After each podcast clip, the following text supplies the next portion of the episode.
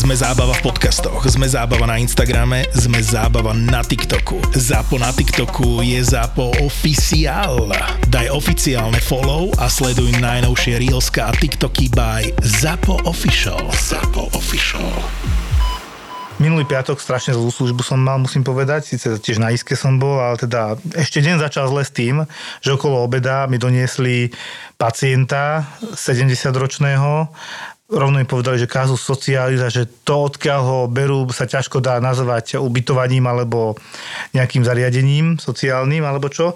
Že proste dvaja bratia, ktorí spolu žijú, ale evidentne žijú tak, že spolu len pijú, tak jednému z nich sa nejak pohoršil stav, zostal ležať. Ten starší brat vyhodnotil, že keď 3 dní mu otvoril čokoládu, ktorú nezjedol, že asi by mal niečo robiť, tak zavolal sanitku. Tak tá sanitka mi ho priviezla, ja som už od dverí videl, že fú, toto je zlé nevadí, urobíme mu rýchlo odbery, začal som okolo neho behať, pozrel som si ho, dýchal, dobre, e, bohužiaľ, hnis šiel podľa mňa z každého otvoru na tele, ktorý mal. On mal to rany, oči, alebo to uši. normálne fakt? Z očí, z uší? Zanedbaný, no, normálne mal hnisavé oči. Z ucha som videl nejaký sekret taký do žlta, tak predpokladám, že toto zuby zapálené, hej, keď si si ho pozrel. Mm-hmm. Zo pár takých jak e, ulkusov, vredov na, mm-hmm. po celom tele. E, nohy mal od stolice, dolné končatiny asi od kolien bola stolica, proste sa o neho, o neho, ja neviem, či sa v tom válal, neviem toto akože vysvetliť.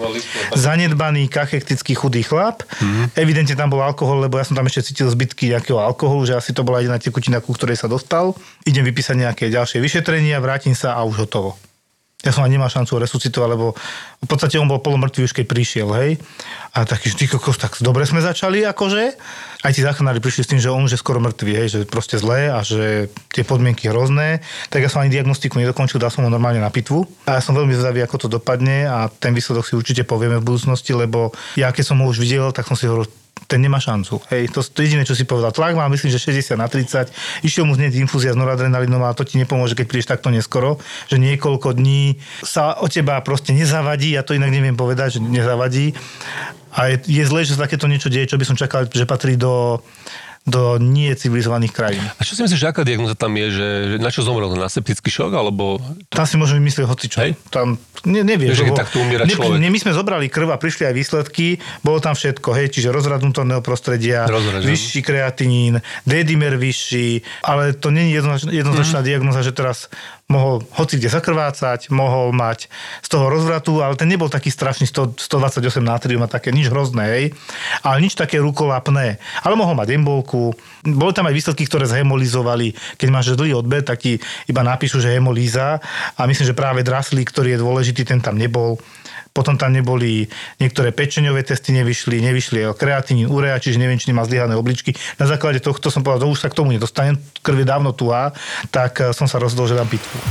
Samsung vytvoril telefón, ktorý bol minulý rok ocenený časopisom Time ako jeden z najlepších vynálezov roku 2021. Samsung Galaxy Z Flip 3 bol najväčšia vychytávka medzi telefónmi, pretože je to ohybný, skladací dotykový telefón. Ten teraz vychádza v novšej, vylepšenej verzii Galaxy Z Flip 4, ktorá má vyšší výkon, väčšiu batériu a rýchlejšie nabíjanie a hlavne najnovšiu kameru Flexcam vlajkovej lode pri nižšej hmotnosti.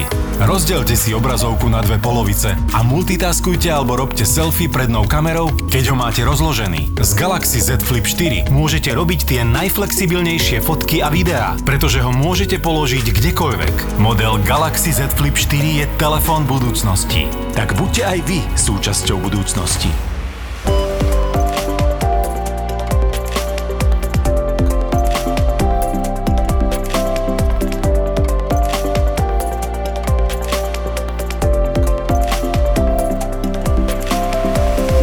Veľký úspech. E, z minulej časti som si dovolil zavolať pána primára Petrika z neurologie znova. Ďakujem za pozvanie. Ale k nemu som si dovolil prizvať, aby sme tu takí kamaráti z jedného mesta a z jednej školy strednej gymnázia, ešte doktora radiológa, doktora Peťa Dragulu. Dobrý deň, zdravím vás. Nie je to hematológ nie Drakula, ale Dragula. Vieš, že sa ti vždy trošku tak do toho pichali všetci. A do toho to bolo ešte na strednej škole, už ano? na vysokej už to bolo menej a už teraz v praxi si to už už si to nedovolia ľudia. Musím povedať takú vec, že momentálne tu mám asi najobľúbenejších doktorov, ktorých poznám aj po ľudskej stránke, aj po odbornej stránke a som strašne rád, že sme sa to takto zišli. A myslím, že je veľmi dobrá kombinácia, že radiolog a neurolog. No by sme bez nich sa nevedeli v niektorých veciach posunúť ďalej, takže oni sú pre nás jednoznačne dôležití. Ja som už po ceste sem a o tom si tak všimol, že ste sa bavili, že je strašne dôležité, ako sa napíše žiadanka. Ja mám vo zvyku napríklad u nás ešte napísať normálne, tam je taká kolónka, že, že objektívny nález a im to normálne tam hodím a to, s čím prišiel a ten objektívny nález, aby mali predstavu napísané, že vidť vyššie nález.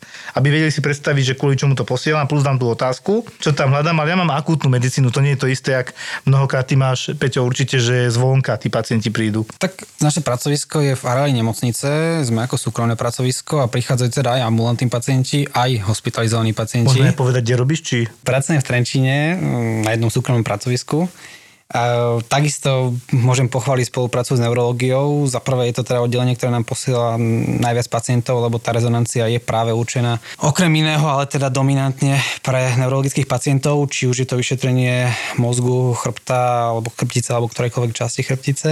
A teda snažíme sa im pomôcť v celom tom procese diagnózy a terapie pacienta a dať im čo najviac informácií, ktoré môžeme z tej rezonancie vyčítať, aby teda sme boli aj my súčasťou toho komplexného diagnózy diagnosticko-terapeutického procesu a výsledkom bol zdravý a dobre zdiagnostikovaný a dobre liečený a zdravý pacient. Mne teraz rezonuje z tej magnetickej rezonancie taký menší prúser v médiách kolovalo, že nejakého pacienta na východe v nemocnici priťahlo aj s postelou na ten magnet teda. Že celou sálou letela tá postel, kamo, to musí byť aká sila. Ale že aj s pacientom. Celou sálou. To není 20 metrové futbalové oh, je, to také, je to také dramatickejšie to znie, hej, ale tak tie 2-3 metre letela tá postel, hej. No nie, on tam podľa mňa otvorí dvere, príde stovkou postel a už ho to pritiahne, hej, to sú 3 metre alebo 4. Ako, tak myslím si, že to bol aj s pacientom, lebo keby te, ten pacient bol nejakým spôsobom mobilný, tak by tam nemusela byť tá postel, čiže určite pacient ležal na posteli, bol to pre neho určite šok, nebol som pri tom. Ja si len neviem predstaviť, to pritiahne, aké je to na kolečkách, akože do boku, alebo nezdvihne to tú postel. To no, no, tá rezonancia pritiahne. je tam taký, taký kruhový aj otvor, aj také krúhové stolaže Gentry, pritiahne to k tomu, čiže k tomu magnetu, k tomu, kde je ten magnet najsilnejší. Čiže či je to do boku, či je to rovno podľa toho, kde je vstup do tej miestnosti. Teraz si ten pacient, že tak tu zrýchlenie, hej? To nečakané zrýchlenie, vieš, ako v aute, keď si tam si pripravenejší, ale tu keď ťa to Pacient to nečaká, to je pravda. No. Pripravte sa, pane, už vás dáme za chvíľku na MRK. ale je tam. No nič. Osmejeme sa, že to nebol zážitok pre toho imobilného pacienta. To určite nie. A ja len otázka, a ten magnet je teda najsilnejší kde? Jak, jak je tá základňa, alebo pri tom kruhovom okrúhlom Pri tom kruhovom okruhu, tam práve tam to tlačilo. A tá postiel, tá postiel, alebo čokoľvek kovové, ktoré je práve v tej miestnosti, kde sa tá rezonancia realizuje, tak sa snaží priťahnuť k tomu, kde je ten magnet najsilnejší, do stredu toho vlastne kruhu. A nevedeli ho potom odlepiť s prepáčením. Vraj nie a vraj je to tam teda ako porucha na dlhšiu dobu, no. Čo som počul. Vieš, aká otázka nasleduje? Či, sa, či už nie, si niečo také zažil vo svojej kariére? Áno, tušil som niečo podobné, že sa ma spýtaš. Zažil som, není tomu v podstate tak dávno, však stať sa to môže. E, jednalo sa takisto obdobie covidu, germicídny žiarič, teraz je to veľmi populárne, teda všade sa, všade sú dostupné a bol to zrovna posledný pacient v ten deň a bolo treba aj tým, že bol teda infekčný, aj tým teda, že to bolo na konci dňa vyžiariť tú miestnosť tej rezonancie. Vždy ten žiarič sa dával tak medzi dvere a nikdy sa žiadna nehoda nestala. A teraz mm, laborant alebo teda radiologický asistent mm, bol naozaj aktívny a hovorí si, že však teraz bol ten pacient infekčný, posuniem ten žiarič bližšie k tomu kruhu. No a stalo sa, že celý ten žiarič, koľko má 10-15 kg, väčšina je kovová, tak ho takisto letel vzduchom a priťahlo k tomu gentry obrovská rana. No a bolo nás tam viac, skúšali sme, že niečo s tým musíme urobiť, no tak štyria chlapi dospeli nič, šiesti nič, osmi nič. Eh, nakoniec sme teda volali aj o pomoc z ostatných oddelení, prišli mladí muži naozaj schopní a nakoniec nás bol 10 alebo 11 a takými popruhmi sme to odťahovali a teda podarilo sa to tak, nebolo to tak ťažké, jak tá postel. Áno, áno, áno. Čo, to, pole, to pole je naozaj tak silné, že, že, že dalo, nám, dalo nám zabrať. No a hovorím, 10-11 dospelých mužov malo čo robiť. Ale podarilo sa. Výsledok bol, že naozaj podarilo sa, nikomu sa nič nestalo. Pacient tam našťastie v tom čase nebol. Nemuseli ste vypnúť celý magnet. Tak, a myslím, že aj nie je tak ťažký ako postel, takže ano. po výsledku dobre tak, na budúce sa to už verím, že nestane.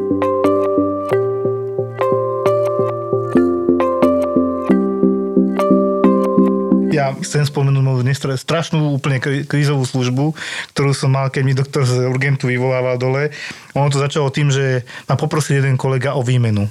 A je o to veľmi dobré, že výmena je vždycky že fú, to nebude dobré, neviem prečo to tak je, ale vymenená, Vymenená služba, služba znamená zlá služba. No, tak to sa potvrdilo aj v tomto prípade, ale jeden doktor z toho má radosť, dole bol na urgente doktor, ktorý slúžieva sem tam, však Zolo Kessler u nás bol Áno.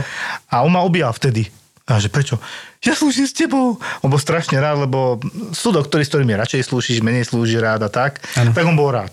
Po štvrtá odbila a on mi začal vyvolávať jeden za druhým. Nie, že by za to mohol, ale chodili proste vážne stavy. Hneď prvý bola pani, ktorú som teda spomínal v minulej časti, ktorá mala leukémiu, COVID, zlyhanie obličiek, to šlo na isku, tam nebolo o čom, hej.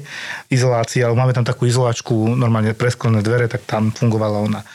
Ale neprešlo, neviem, možno 10-15 minút a volá mi, že je tam na úrazovej chirurgii pacient, ktorého normálne vyšetrili, on odpadol, buchol si hlavu, tak ho zašili, ale teda už začali hlásiť výsledky a že nie sú bohviaké dobré a že ani tlak nemá bohviaký dobrý. Tak on mal 60 na 30 tlak, hlásili, že 950 kreatinín, to znamená, ale bežne mal okolo 280-250, že tiež sledovaný nefrológom, ale 950 mi prišlo dosť. Potom to pokračovalo, že mal pacient, ja si to tu normálne pozriem, 7,9 kálium, toto všetko hlásili, hej, lebo oni sú povinní z biochemie hlásiť veľmi zlé výsledky. Tak som si ho rýchlo šiel pozrieť, tak ja, že no ty kokšo, tak tento nedostal piť, hadam aj týždeň, neviem. A ešte som pozeral brucho, či tam nebude retencia, že jednoducho retinuje v močovom mechúri z nejakého dôvodu, buď prostata alebo nejaké neurologické problémy, hocičo. Nenašiel som nič také. On by ti reagoval bolestivo, on bol taký somnolentný, až soporózny, občas ti odpovedal taký, no šokový bol, hej, jednoznačne šokový. Čo bol veľký prúser, keď som začal pozerať tie lieky, že tri lieky na tlak, potom mal ešte lieky na angínu pectoris, ktoré tiež znižujú tlak, čiže Corvato, Nolikart a takéto lieky. Ešte mal beta-hystín, ktorý tiež mimochodom znižuje tlak a lieky na prostatu, ktoré tiež môžu znižovať tlak. A ja, že no dúfam, že ich nebral. Tak som sa nejako dostal k tomu, že mi trošku odpovedal, samozrejme ich bral. A ja už mám, no tak tento ide tiež na isku, tam nie je veľmi o čom debatovať. Ja som si ho na tú isku dal. Dlho mi tam nevydržal, lebo teda aj som volal príbuzným, lebo ako o to hovorí, získať informácie ďalšie, čo sa tam kurňa stalo. Tak sa pýtam, že prosím vás, odkedy je takýto zhoršený? No dva dní je taký horší a predtým boli aký. No už týždeň tak zostal ležať a, a že ja pil vodu. Ani veľmi nie, aj sme mu tam dali, ale on sa nenapil. A ja, že Ježiš Maria, no dobre, a lieky bral? Samozrejme, lieky sme mu dali ráno zapiť. Že nie, no lebo tým pádom čo? nakumuloval všetky lieky na tlak, nakumuloval všetky lieky, ktoré aj mimo inej liečby mu znižujú tlak. 60 na 30 už mal, ja som do neho pchal noradrenalín do najvyššej možnej miery, ako sa dalo. Problémom hlavný bolo, že som riskoval srdce, kde mal on tretinovú funkciu srdca, 20-percentnú ejekčnú frakciu, ktorá je normálne okolo 60%. A už som vedel, že no neviem, či to zvládneme. Ja som tak tým príbuzným povedal, že toto keď zvládneme, to bude zázrak. Tam ani áro nemusíš volať, lebo to je de facto pacient, ktorý je, nemá šancu. Jednoducho sú tam lieky nakumulované, ktoré mu budú tlačiť tlak dole. Ja keď budem dávať noradrenalín, on bojuje proti tým liekom v podstate. On dostal 18 ml na hodinu, čo je maximálna možná dávka, ani to s ním nepohlo. On bol stále proste spotený, porucha vedomia, vôbec mi ho neťahalo hore, už toto je v podstate resuscitácia, keď do neho tlačíš katecholamíny. Ja už som tam len slzy mal, lebo už mi bolo zase do revu.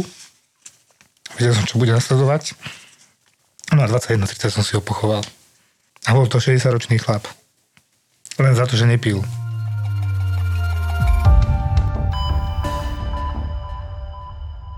Toto je výhoda trošku toho nášho odboru, že my robíme tú diagnostiku a mm, často toho pacienta nevidíme. Je to výhoda aj nevýhoda v podstate súčasne.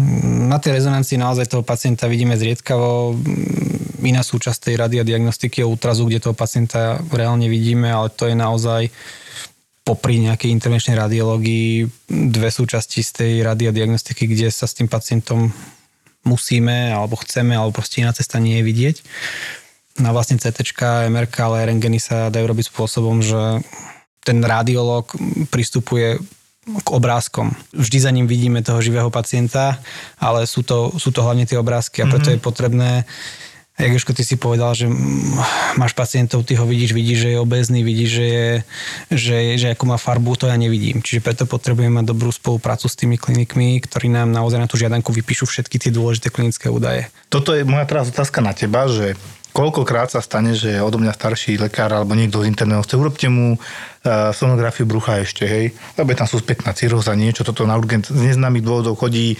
ascites, opuchy končatín, cirhotík, alkohol a pošlu ti ho ako akutného, pritom to má mesiac, dva, hej.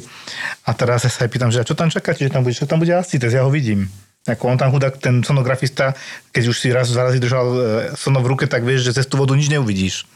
Tak aj väčšinou vie, keď tam je tenzný ascites, málo kedy sa dopracuješ k tomu, že tam niečo nájdeš. Ascites, áno, keď ho není, ako hovoríš, keď nie tenzný, keď nie objemný, e, tá tekutina ti môže aj pomôcť. Práve pri tej pečení, že e, keď je tej tekutiny, čo je ascites, je tekutina, voľná tekutina v bruchu, No. Tak keď je jej, povedzme, že nie je veľa jej primerané množstvo, tak ti pomôže dobre zhodnotiť kontúru toho heparu a práve ešte s väčšou istotou, ale pravdepodobnosťou stanoviť tú diagnózu cirhózy heparu. Čiže keď je malý ascites, áno, Áno. tenzný ascites Tak. asi moc Aký to tenzný ascites, lebo tu rozprávate tak 6 krát? veľký ascites, tá No. voda v bruchu, to sú ľudia vedeli, desiatky litrov naozaj, tak to je taký, ktorý ťa už tlačí na dýchanie a oni povedia, že sa im ťažko dýcha. Ale im sa nedýcha ťažko, ťažko v zmysle plúc alebo dýchania, ale to brucho s tou tekutinou už tak tlačí, že im dvíha bránicu. Mhm, dvíha, dvíha bránicu, oni sa reálne zle dýchajú kvôli tomu bruchu. Čiže je tenzný ako tenzia tlak. Vtedy hovoríme o tenznom ascite, keď je fakt, že obrovský, objemný, ktorý robí už ťažkosti pacientovi s dýchaním. Ďakujeme, Joško. To je na akutný príjem samozrejme. Ale druhá vec je, že on, to, on ti potom povie, že má také brucho 3 týždne. Ale, a už to naozaj nedáva, lebo nevie ležať. Ale že vôbec, lebo keď si láhne, to je najhoršie. Jasné. Mu to zatlačí a, a vtedy sa ono neviem, či má význam. Ak sa ešte vrátim k tomu, čo hovoríš, že aký ascites, aký objem a ako vidím, radiolog najčastejšie používa dva typy sond. Jedno je poruchová sonda, to je taká, že ktorá je rovná, to je lineárna mm-hmm. sonda na poruchovej časti, či už je to ruka, noha, niečo, meké štruktúry, ktoré sú naozaj poruchovo uložené. Potom je tá druhá, to je, tak, tá má taký tvar konvexná sonda, sa volá, má konvexný tvar. Taký polkruh, no. Áno. A tá teda dokáže preniknúť hlbšie do tkaniu, to sa vyšetruje brucho. A jednoducho, keď ten ascites je tak objemný, že tá pečenie je utlačená niekde dozadu, tak napriek tomu, že použijem tú sondu konvexnú, ktorá má hĺbšie preraziť do tých tkaní a mala by insonovať aj hĺbšie štruktúry, tak keď je naozaj asi cesta pečenie môže byť tak ďaleko, že ju nedokážem spolahlivo zobraziť. Takže toto je preto dôvod, že naozaj objemný ascites mi môže vadiť pri diagnóze patológie v dutine brušnej v tom ultrazvukovom obraze. trošku odsať a potom robiť sono, ale jedna vec sa tam dá zistiť a povedz mi, či to je blbosť alebo nie.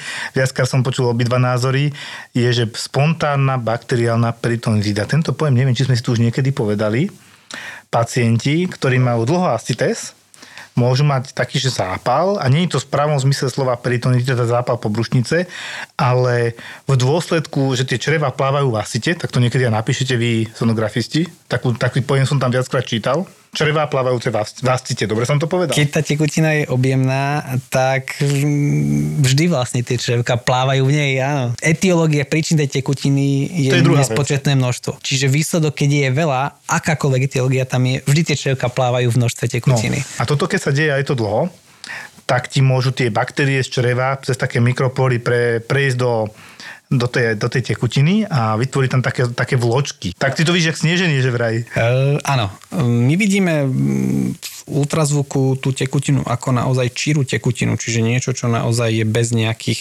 vnútorného obsahu. Áno. To je väčšinou tá tekutina ako transudát. A potom je exudát, alebo všetky iné ako tie mm, Hustejšie tekutiny. hustejšie tekutiny. A tie môžu vyzerať áno, ako nejaké, nejaké plávajúce, echa sa to volá plávajúce vločky, plávajúce nejaké, nejaké svetlé útvary. A v takom prípade tušíme, že to nebude typický transudát, napríklad pri zlyhávaní srdca, ale očakávame, že sa môže jednať o nejakú zápalovú etiopatogenézu a môže vyzerať napríklad tak, ako si povedal, ako, ako vločky. Lebo oni to, že vločkovanie to volali. Uh-huh. Ja si to pamätám gastroenterologov ešte na Antolskej, že je tam vločkovanie, není tam vločkovanie a takéto debaty tam boli, ale to je vždy na príjem, lebo to je, v podstate je tam peritonitida z toho zápalu, ktorý je v tej ascetickej tekutine, dostáva antibiotika, niekedy dokonca sa dajú antibiotika aj donútra dať, normálne do tej dutiny brušnej, kde to dosť dobre funguje, ale už je to závažný stav v tomto smere, lebo tam sú normálne teploty, bolesti brucha, v podstate baktérie máš pomnožené, ktoré sa zlúkujú do takých tých vločiek a ten pacient je prijatý do nemocnice akutne a vtedy to má význam podľa mňa to som tiež na vylúčenie tohto stavu. Čiže máme zimu aj v lete. Áno.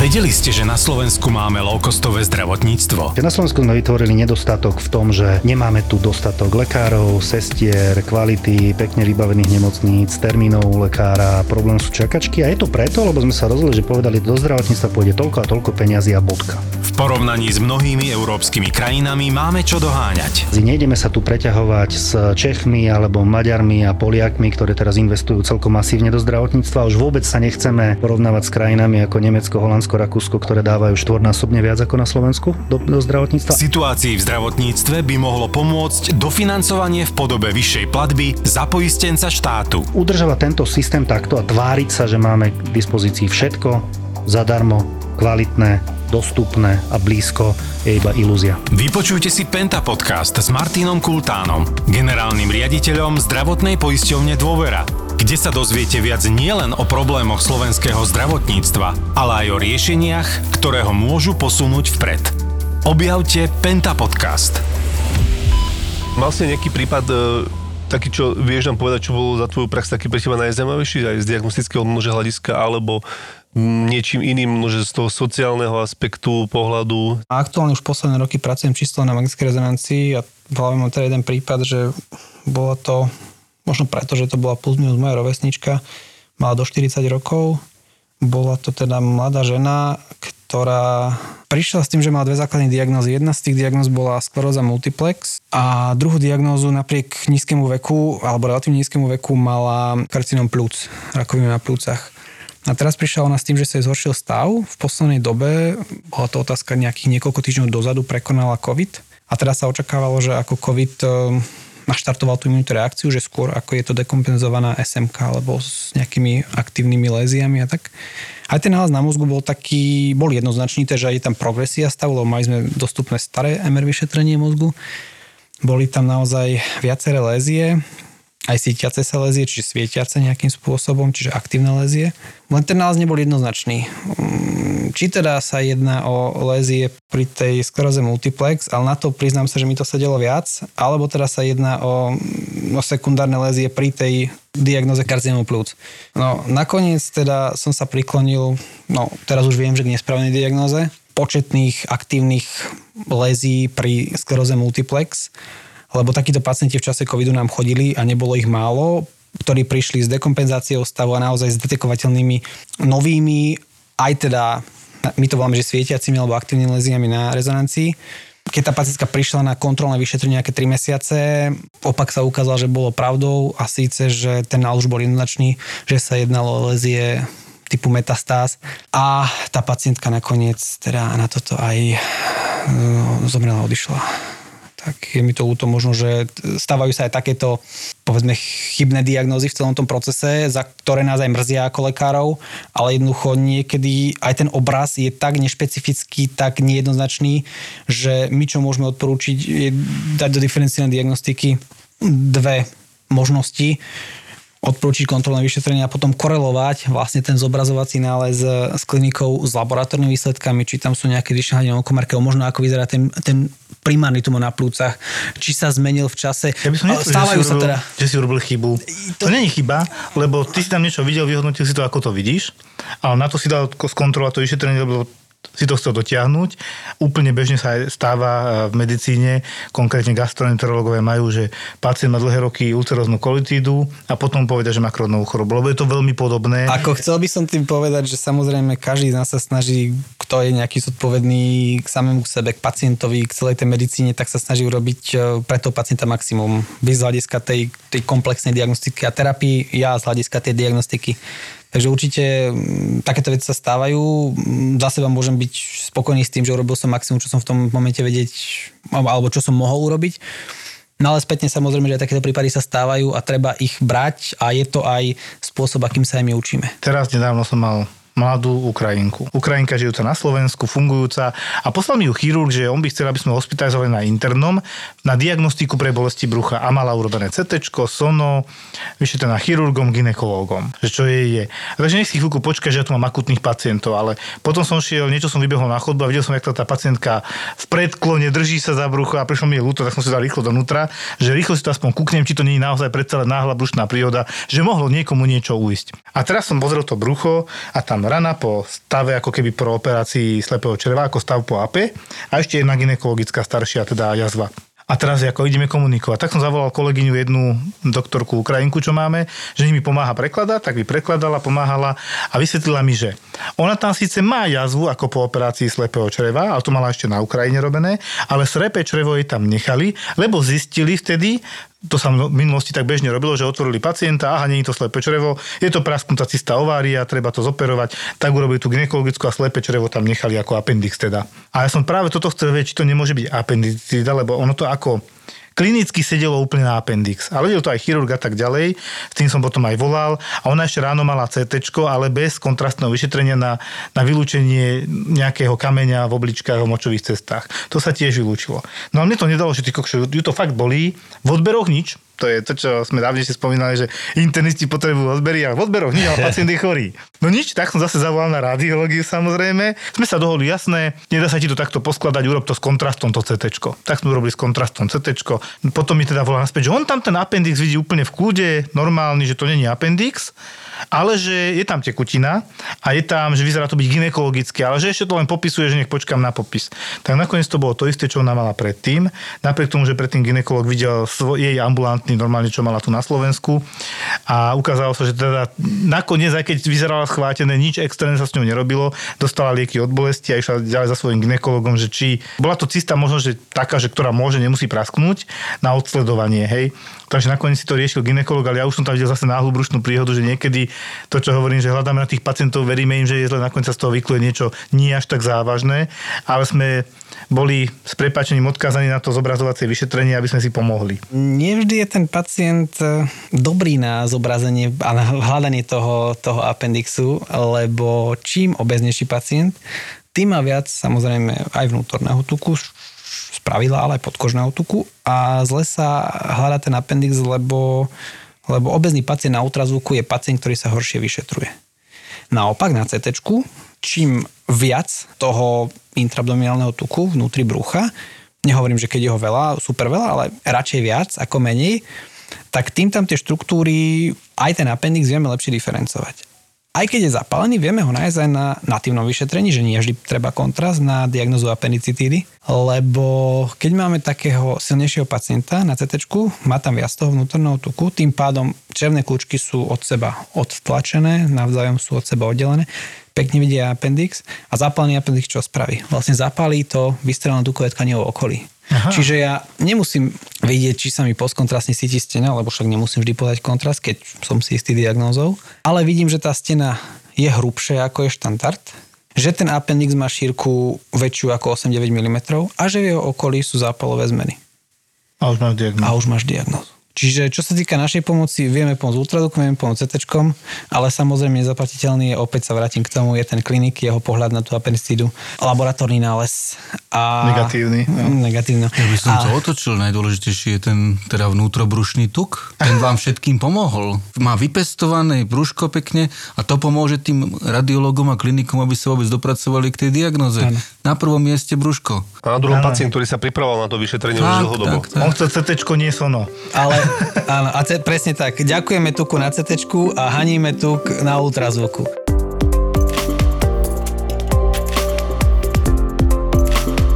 Ty o to posielaš tiež na často pacientov? Áno.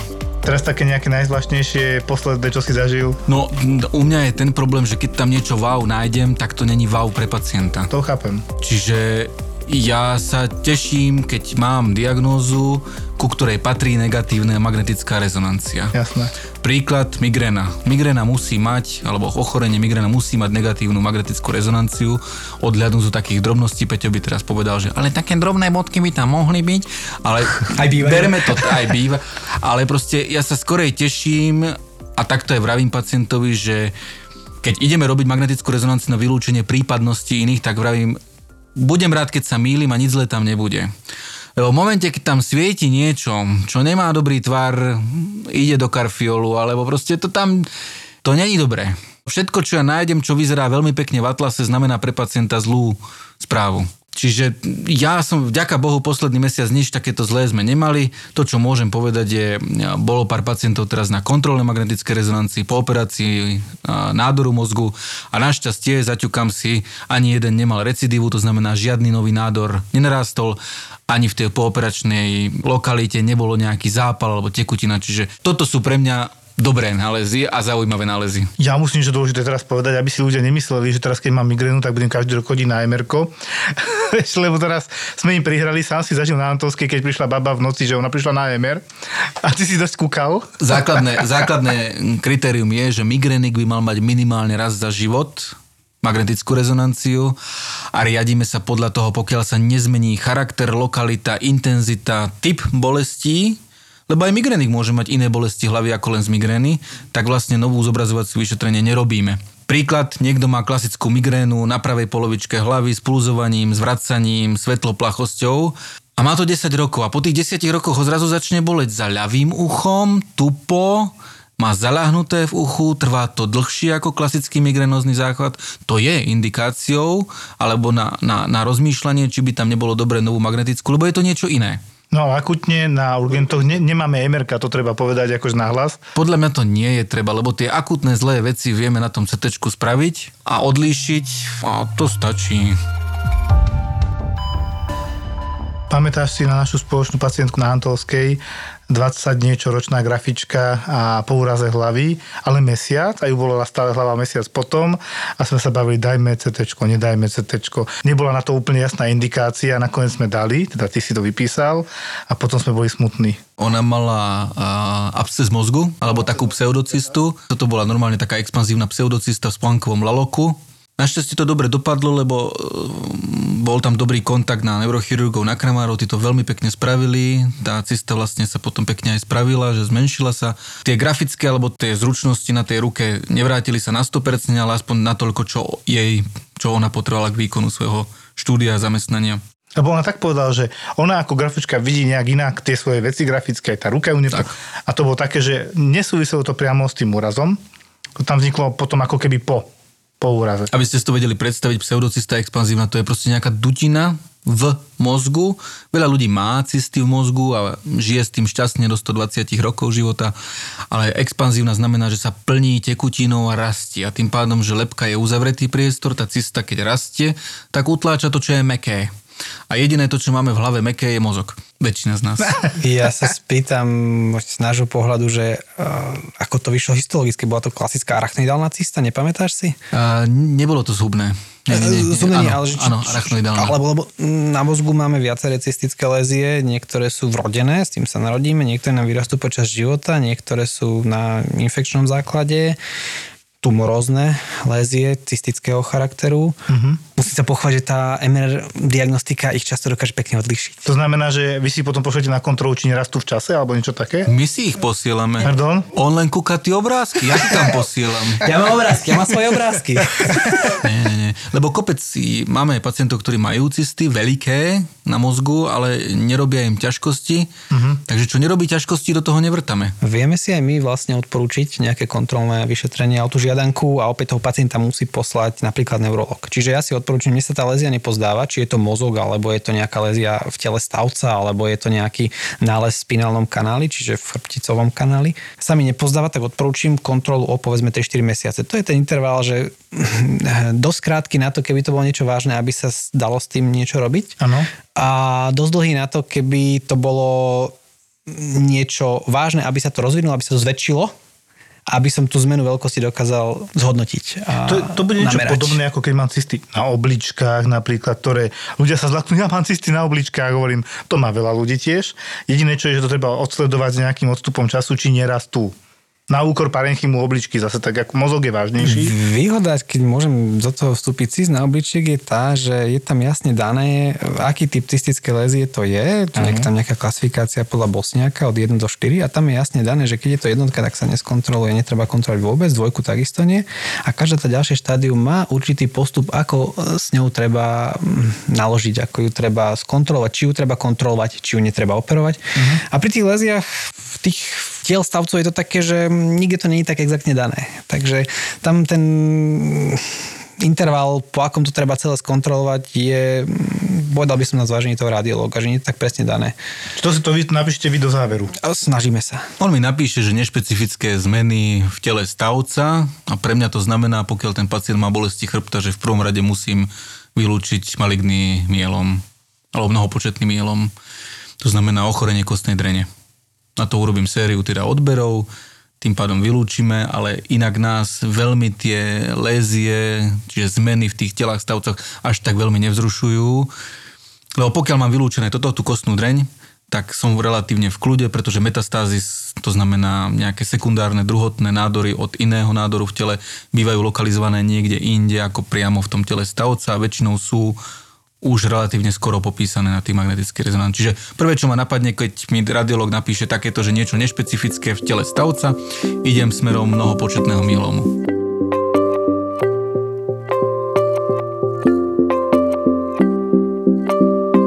Dovolím si tvrdiť, že väčšinu rengenov čítam, ale raz sa mi stalo, že pozerám, čo to tam za tým srdcom je, tak už teda volám na radiológiu pani primárke, čo to tam je za tým srdcom? A to si ešte nevidel. No nie, Veď to je obrovská hiatová hernia, no tak má žalúdok za srdcom. To keď som prvýkrát videl, tak mi to musela povedať ona, lebo že čo to tam je? Čo sa týka snímok hrudníka, e, štandardne sa robia u stojaceho pacienta a ten sa vlastne zoskenuje, smer lúča je zozadu dopredu. A na Slovensku je taký zvyk robiť tie snímky v jednej projekcii. To je tá Áno. zadopredná projekcia. A tam často sa môže stať, že naozaj tie štruktúry zosumujú a nevieš, čo to tam reálne je. V zahraničí možno trošku teraz budem Kritický. kritický voči nášmu zdravotníctvu a celému... Kľudne, všetci sú. A Bolo by fajn spraviť vždy dve projekcie na ten hrudník. Jedna je tá zadopredná, ak sa dá spraviť, ak je to pacient, ktorý ustojí, je tam tá možnosť. A druhá by mala byť bočná snímka. Čiže aj na takéto diagnózy, ako si povedal, ako hiatová hernia, myslím si, že keby ju máš tam ešte doplnenú bočnú snímku, Tak to vidím. tak to vidíš a vieš. Ja neviem, Filip, vieš, čo je hiatová hernia? Neviem, nikto to nechce povedať, sa o tom bavia. Ty kokos. Hiatová hernia je, že, že máš pruch v bránici a vleze ti žalúdok nie tam, kde patrí, že do brucha, ale do hrudníka. A podľa toho, aká veľká časť, keď je obrovská, tak je skoro celý žalúdok za srdiečkom. A on to robí ťažkosti, najčastejšie bolesti na hrudníku po jedle, jak sa ti tam to jedlo tlačí. Hovoria, že teda diagnostika je, že gastrofibroskopia, ale presne. Ja som dávnejšie, že či môžem dať aj bočnú projekciu. No všetci čumeli z, tých laborantov, že čo vymýšľam. a primárka radiológie, jasné, urob, tak sa to diagnostikuje. Presne, ako si ty povedal. A teraz pred skúškou sa vrátime. Na bežnom predozadnom rengéne hrudníka vidíme 70% tkaniva, potom bočnou projekciu si doplníme 27% ďalších, 3% nám, aj tak unikajú podľa toho, čo som si teda naštudoval. To znamená, že to už sme zúfali, že CT hľadáme nejaký tumorček schovaný kde si za- mediastine alebo kde, čo nemôžeme vidieť celú sumáciu tkanív. Sumácia tkanív nás zase vysvetlí Peťo, čo to je. Sumácia tkanív je taká vec, ten rengen je akože aj pekná diagnostika, ale není tak, tak presná ako napríklad to CT. A síce preto, lebo vlastne v 2D alebo v jednej rovine my potrebujeme zobraziť všetky tkanivá, ktoré sa, keď sa bavíme o rengene hrudníka, nachádzajú na tom hrudníku. Čiže keď ideme zozadu dopredu, tak sú to tie lopatky, je tam, sú tam stavce, sú tam rebrá a potom je tam plúcne tkanivo, medzi tým sú tam tie štruktúry mediastina a znova dopredu sú to predné časti rebier a tá hrudná kosť. Čiže toto všetko musíme zobraziť v 2D projekcii. Je to možné zobraziť všetko presne? Není to možné. Není to možné. A preto, keď chceme detálnejšie a presnejšie zobrazenie toho hrudníka, tak použijeme to CT, kde my vlastne, teraz to poviem tak, že narežeme pacienta alebo ten hrudník alebo ktorýkoľvek inú štruktúru, ktorú na tej počítačovej tomografii zobrazujeme, narežeme na tenké rezy. Vieme spraviť dokonca rezy tenšie ako 1 mm a vidíme detálne tie štruktúry, ktoré sa nám nesumujú. Nesumujú sa nám, rezy, no. a vidíme tam teda naozaj štruktúry, ktoré sú drobné, ktoré naozaj diferencujeme na úrovni niekoľkých milimetrov a vieme teraz diagnostikovať aj drobné mm, Lezie, tumory, ako si povedal, ktoré sú niekde schované na rengene hrudníka, na tom CT by nám nemali uniknúť.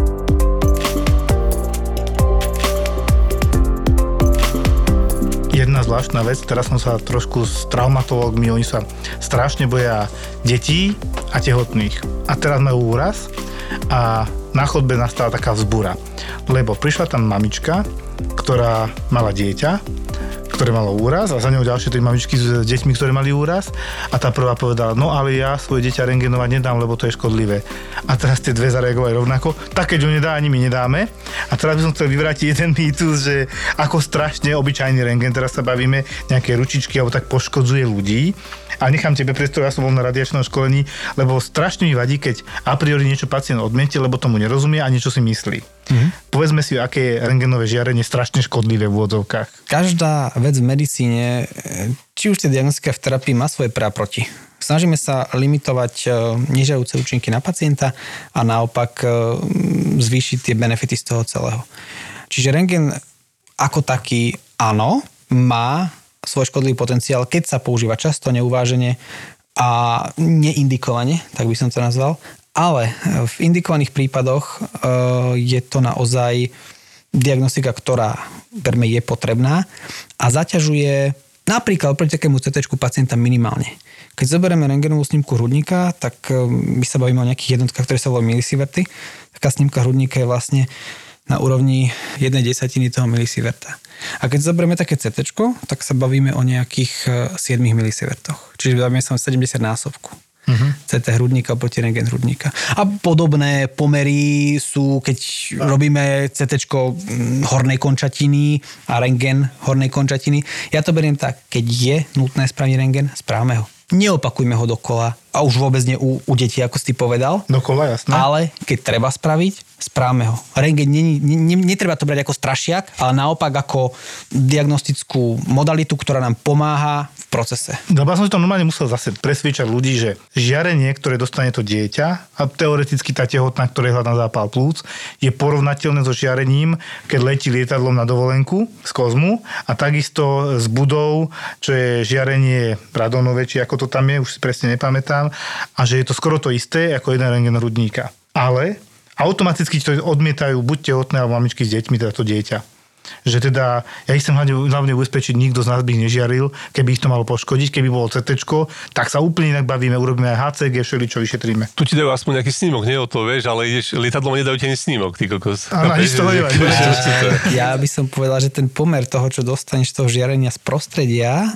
je oveľa viac, ako dostaneš dávku žiarenia pri jednej rengen Dokonca. Lebo to prostredie nejaké, teraz nemám na tie čísla, ja to nepamätám, zrovna toto si pamätám, tak z toho prostredia sú nejaké 3 milisieverty a na ten hrudník dostaneš jednu desatinu. Čiže oveľa, oveľa, oveľa viac dostaneš žiarenia za jeden rok z bežného fungovania. Nehovoriac o tom, koľko žiarení dostaneš, čím viac funguješ na počítačoch mobilov a všetkých možných týchto moderných prístrojoch, no. technológiách. No. Takže ten rengen jeden hrudníka naozaj je zanedbateľný. No a hlavne ja ako rodič, keby moje dieťa spadlo a povie mi úrazový chirurg, že môže to mať zlomené, potrebujem rengen, tak nešpekulujem, lebo to jedno odfotenie ruky, nohy tomu malému absolútne nič nespraví. Ja to hovorím teda za seba ako rodič, tým pádom akože... Asi takto by som aj argumentoval voči tým, kto sa bojí, že ja by som vlastné dieťa poslal na rengen, ak to traumatolog povie, že áno, toto potrebuje mať vylúčené. Jasné, no len vravím, tam vznikla normálne vzbura a teba presvedčajú rodičia, že sa mýliš. to, to, je úplne strašné. To ono im to netreba veľmi komplikovane, lebo ja som sa v tých milisievertoch už teraz stratil. Jednoducho, môže tam byť zlomené inak ako rengenom, to neviem vylúčiť a to, čo ho ožiaríme malinkému, neurobi žiadnu zlobu do budúcna.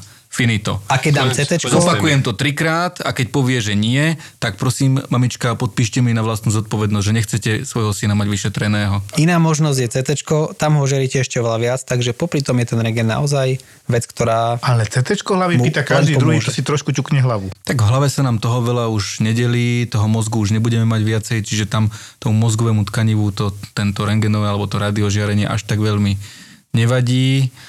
Ale zase, vyšetrenie má byť indikované, nemá sa robiť halabala. Áno, súhlasím. Pokiaľ tam je podozrenie alebo niečo, čo by mohlo lepšiť alebo zmeniť prognózu alebo liečbu pacienta, má sa to spraviť.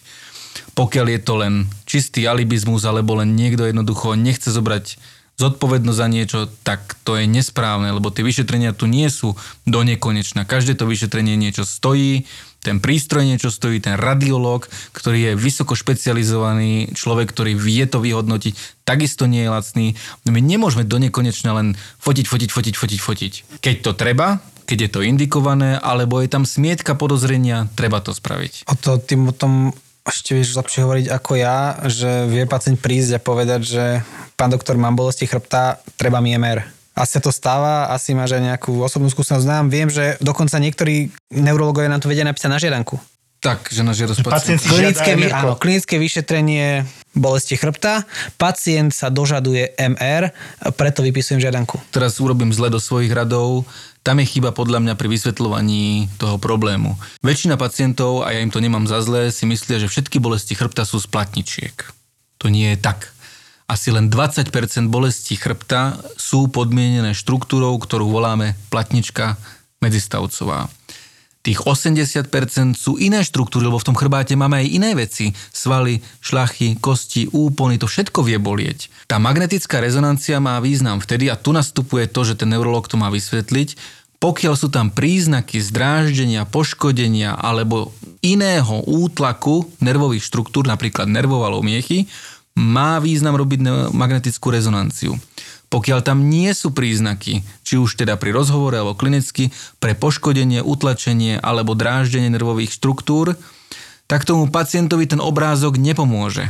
A my urobíme magnetickú rezonanciu, na ktorú sa všetci zložíme, lebo jednoducho máme spoločné poistenie a ten termín je zbytočne využitý a niekto, možno niekto, kto ho akurát vtedy potreboval, ho nedostane, lebo musí na ďalší mesiac čakať. Čiže to není len o tom, že ideme fotiť, fotiť, fotiť. My potom aj naozaj tých pacientov, ktorí potrebujú to vyšetrenie, odsúvame v tej čakačke na dlho a to je ten dôvod, podľa mňa, možno je to inak, prečo sú také dlhé čakacie doby na magnetické rezonancie, lebo sa s tým plitva.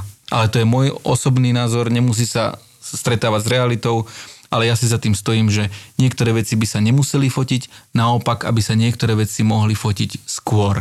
Mnohé by podobnej končatine by vám to išlo a sem by to presne vystrelilo.